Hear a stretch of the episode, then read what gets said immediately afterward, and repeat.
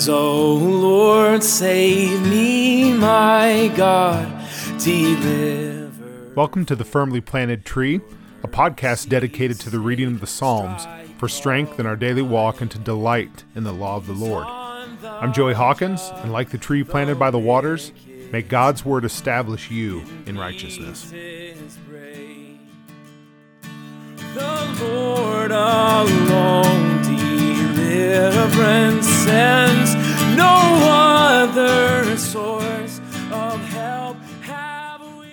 Psalm 32, a maskil of David. Blessed is the one whose transgression is forgiven, whose sin is covered. Blessed is a man against whom the Lord counts no iniquity, and in whose spirit there is no deceit. For when I kept silent, my bones wasted away through my groaning all day long. For day and night your hand was heavy upon me, my strength was dried up as by the heat of summer. I acknowledged my sin to you, and I did not cover my iniquity. I said, I will confess my transgressions to the Lord, and you forgave the iniquity of my sin. Therefore, let everyone who is godly offer prayer to you at a time when you may be found.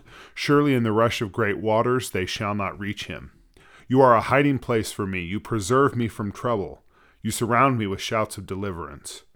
I will instruct you and teach you in the way you should go. I will counsel you with my eye upon you. Be not like a horse or a mule without understanding, which must be curbed with bit and bridle, or it will not stay near you. Many are the sorrows of the wicked, but steadfast love surrounds the one who trusts in the Lord. Be glad in the Lord and rejoice, O righteous, and shout for joy, all you upright in heart. Psalm 32 is really a beautiful evangelistic psalm and it's one that uh, is one that I hope can encourage you as much as even just the the study as I prepare for this has encouraged me. You know, there is some debate as to whether this psalm is is speaking that uh, it, and mainly speaks to the point of the connection between suffering sin uh, and sin or the lack of connection. Some who would say the, the lack of connection points to verse 1 and 2 talking about the blessings of the one whose transgression is forgiven. It reminds us again of of the, the lord's words at uh, uh the the mount when he when he was teaching uh, with the Beatitudes that all the different ways we are blessed, but above all, blessed is the one whose transgression is forgiven, is blessed is the man against whom the Lord counts no iniquity. And certainly we see there that there is a a, a beautiful picture of grace that God uh, forgives our sin. And again, we read this in the Old Testament that, that nowhere in Psalm 32 is this said because a sacrifice where it was offered or because uh, some ad- perfect adherence to law, but simply acknowledging that the Lord is the one who forgives the sin. As it says in verse 5, I will confess my transgression to the Lord, and you forgave the iniquity of my sin. But certainly you can see a connection between sin and suffering in verses 3 and 4 uh, when David says that he had kept silent and his bones are wasting away, he his his his uh, spirit and strength is being dried up as by the heat of the summer. The the hand of the Lord is heavy upon him, and so. I think it can be maybe a little bit simplistic to try to either be in one of those camps or another it's one of those things that, that reminds us of, of the book of Job because uh, Job, his friends kept asserting to him time and time again that his suffering was a result of his sin. And so it's no good for us to just simply stay in that camp and say, no, you're suffering because of your specific sin when there are cases where that doesn't happen at all. Again, the Psalms speak to that consistently, where the psalmist uh, or David or, or those who write uh, the other Psalms are suffering and they're suffering when they are righteous and they look around and they see those who are unrighteous that are flourishing. But at the same time, it wouldn't do us any good as well to say there's no connection between sin and suffering because even Jesus makes that. When the, the man is lowered through the roof, what does Jesus say? Son, your sins are forgiven. Uh, he ties that in uh, in that conversation there as much as he says when when the man who's healed blind from birth and, and they say who sinned this man or his parents? Jesus said neither but this happened so that the glory may, of god may be revealed. You know sin and suffering are always tied together but it's good for us to to look at how this passage is used in the new testament and it does focus on those first verses.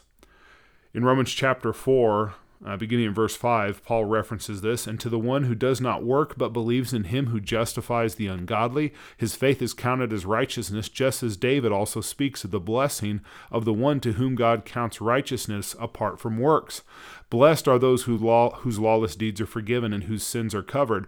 Blessed is the man against whom the Lord will not count his sin. Is this blessing only uh, then only for the circumcised or also for the uncircumcised. Again, drawing this out of simply observing the works of the law, but to say that these blessings come to the one whom the Lord forgives.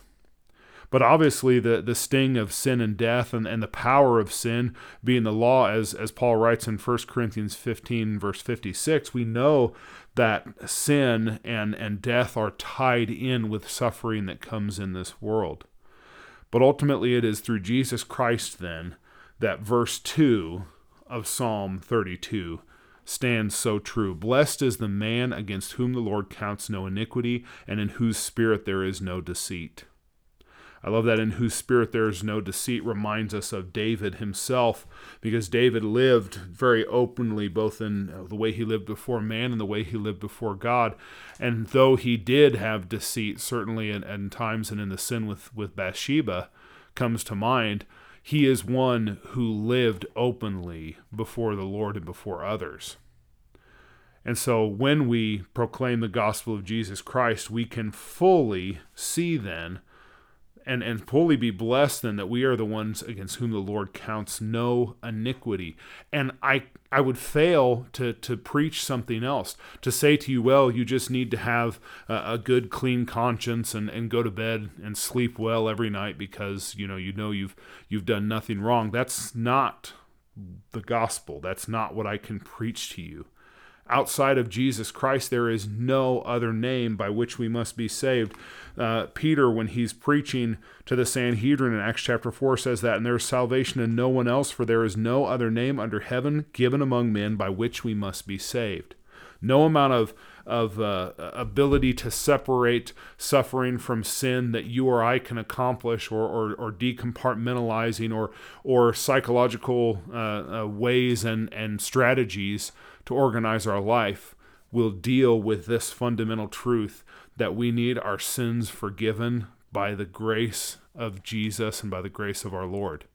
And so I hope you hear just simply that proclamation. I, I don't know who all listens to this podcast. I know many of them probably are Christians, but I also have friends who aren't. And so I want you to know that that is constantly what I what I preach.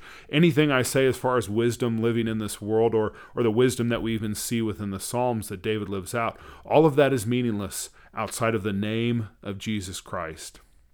Again, I thank you so much for joining us this week, and I pray that God establishes you like a firm tree by streams of righteousness and peace.